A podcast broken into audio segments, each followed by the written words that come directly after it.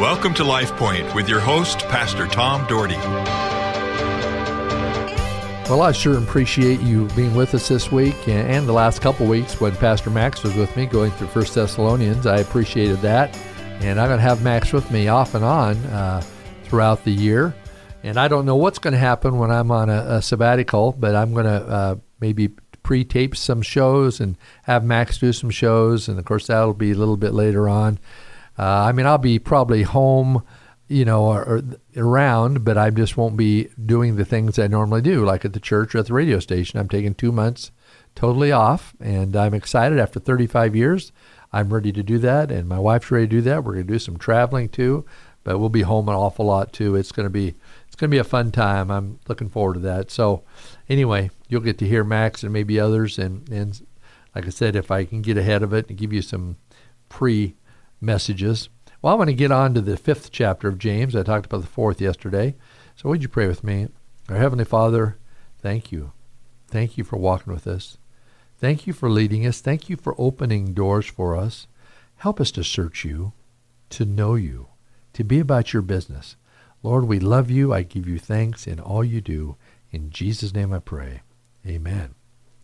Well, Here's a warning to the rich oppressors in chapter 5, the first few verses. It says, Now listen, you rich people, weep and wail because of the misery that is coming upon you. Your wealth is rotted, and moths have eaten your clothes. Your gold and silver are corroded. Their corrosion will testify against you and eat your flesh like fire. You have hoarded wealth in the last days. Look, the wages you failed to pay the workmen who mowed your fields are crying out against you. The cries of the harvesters have reached the ears of the Lord Almighty. You have lived on earth in luxury and self indulgence, and you have fattened yourself in the day of slaughter. You, are, you have condemned and murdered innocent men who are not opposing you. Well, what's he doing here? He is hitting some folks. In fact, James sounds like the Old Testament prophet with a severe denunciation in Amos chapter 6, verse 1 through 9. You can read about that. But then Christ could be equally pointing out about wealth. If it's not gained honestly and used wisely, the Bible warns of severe consequences for those who live in luxury because they abuse or ignore the needy. Such behavior violates the law of God. God will punish injustice. Now, I don't think God opposes the rich, but God opposes those that are rich that do not handle their riches and their gifts from God properly. Do you know how many people actually tithe in churches? Few. Very few. I think I heard the stat like 20% actually tithe, the 10%. There's many people who give, I'm probably 80% who give, give $10 here, $100 here, whatever it is. But you know, and many of the wealthy have a hard time giving because they made so much money. I know people that have made some big income, some big, big gains, and they, they give a nice token, but they hold back from God. I'm telling you what, He knows our hearts. We could be helping a lot of people in our lives. We could be doing a lot of great things in our lives if we would give the way God wants us to give and that we would not get caught up with our own possessions. I can tell you this when you honor God first, I've done this uh, almost my whole life since I was 18 years old giving God the first fruits of my labor. God has blessed me immensely.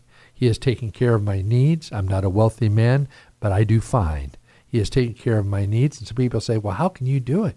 When you think about your giving and your tithing, how could you give that much during the year? You get your uh, tithe report and, and it's like in, into the double digit thousands, and you think, wow.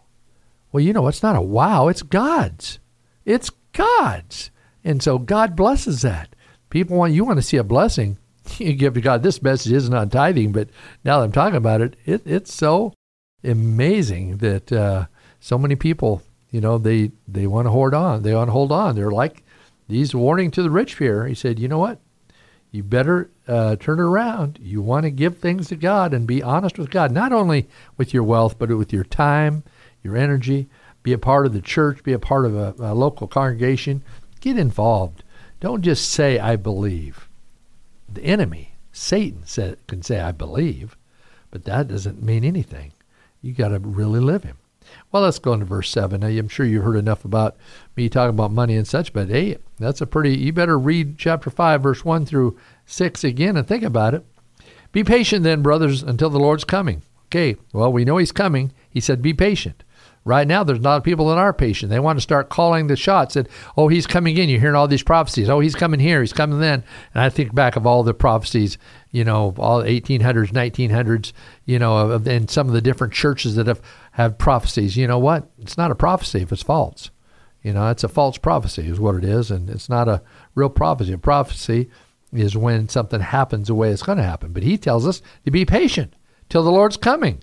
You know, and like he said, he says, like the farmer waits for the land to yield his valuable crop, how patient is for the autumn and spring, the spring uh, rains. You too be patient and stand firm, because the Lord's coming is near. Don't grumble against each other, brother, or you will be judged.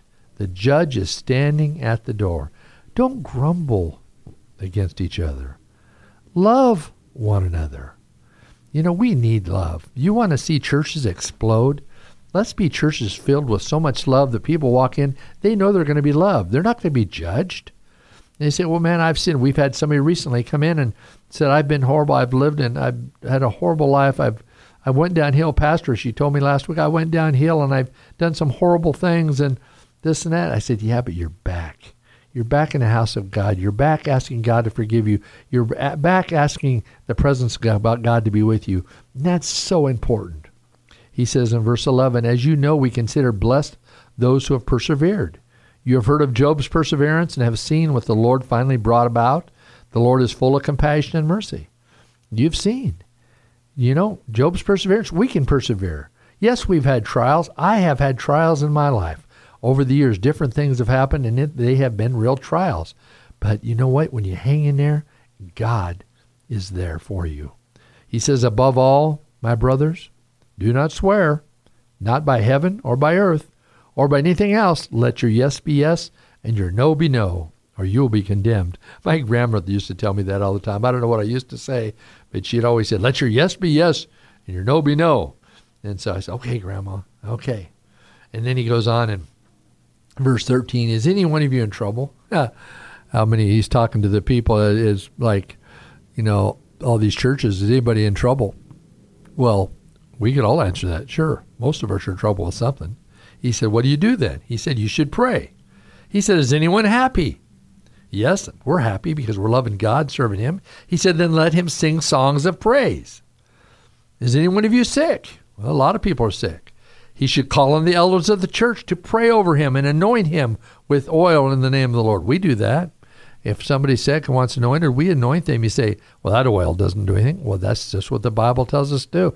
Anoint, it's a symbol of believing that God is going to heal, and he does heal.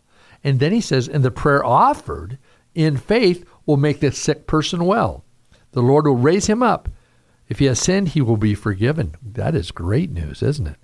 And we have seen healings over the years uh, numbers of healings over the years. You wonder why you don't see everyone healed? Well, they might be healed in their own way, maybe not the way that we see it. Sometimes Jesus heals by taking people to heaven. That's his healing. That's his idea of healing. He's taking them with him because uh, they're closer to God and they're with him forever and ever.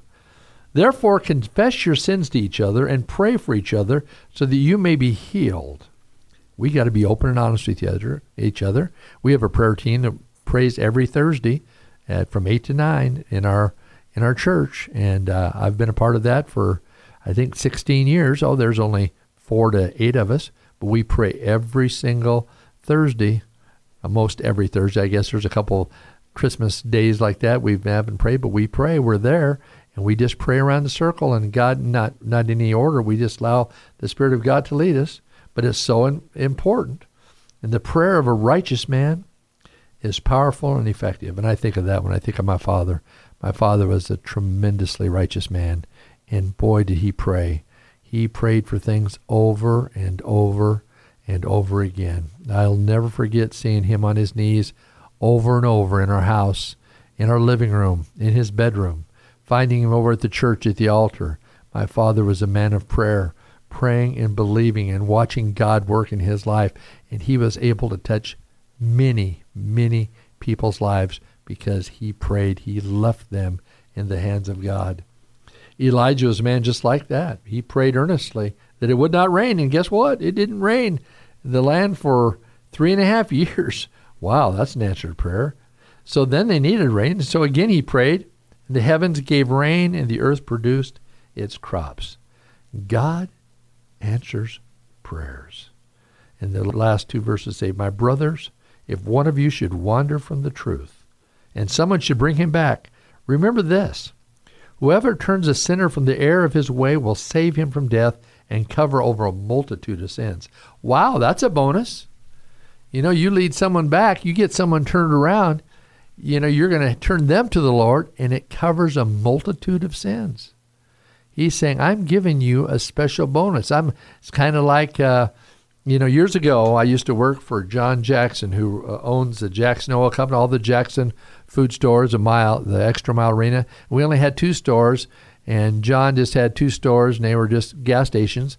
And John always uh, treated us so well, treated me great. I was not a mechanic at all, but I he had me there for customer service, take people's money, put gas in cars, this kind of thing. But John was so generous.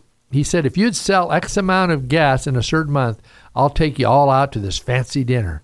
And so, you know what? We did. And that, Caldwell years ago, there was a motel called the Saratoga that had a really expensive restaurant, and we got to take a, a friend or a girlfriend, and and so he took us, and he always gave us incentives, and not even that to work and to do labor on cars, he'd give us extra money. He treated us so well. Well, that's what the Lord does for those who will lead someone back. He will treat you really well. Lead someone back to Him. God has a great plan for your life. God wants to develop you. Put your faith in Him. Trust in Him. Call upon Him. He loves you. LifePoint is a ministry of the Cloverdale Church of God. If you would like a copy of today's broadcast or would like more information about the church, please call us at 208 362 1700 or write to Cloverdale Church of God, 3755 South Cloverdale Road, Boise, Idaho 83709. You may also visit us at our website www.cloverdalechurch.org. Thank you for listening and have a blessed day.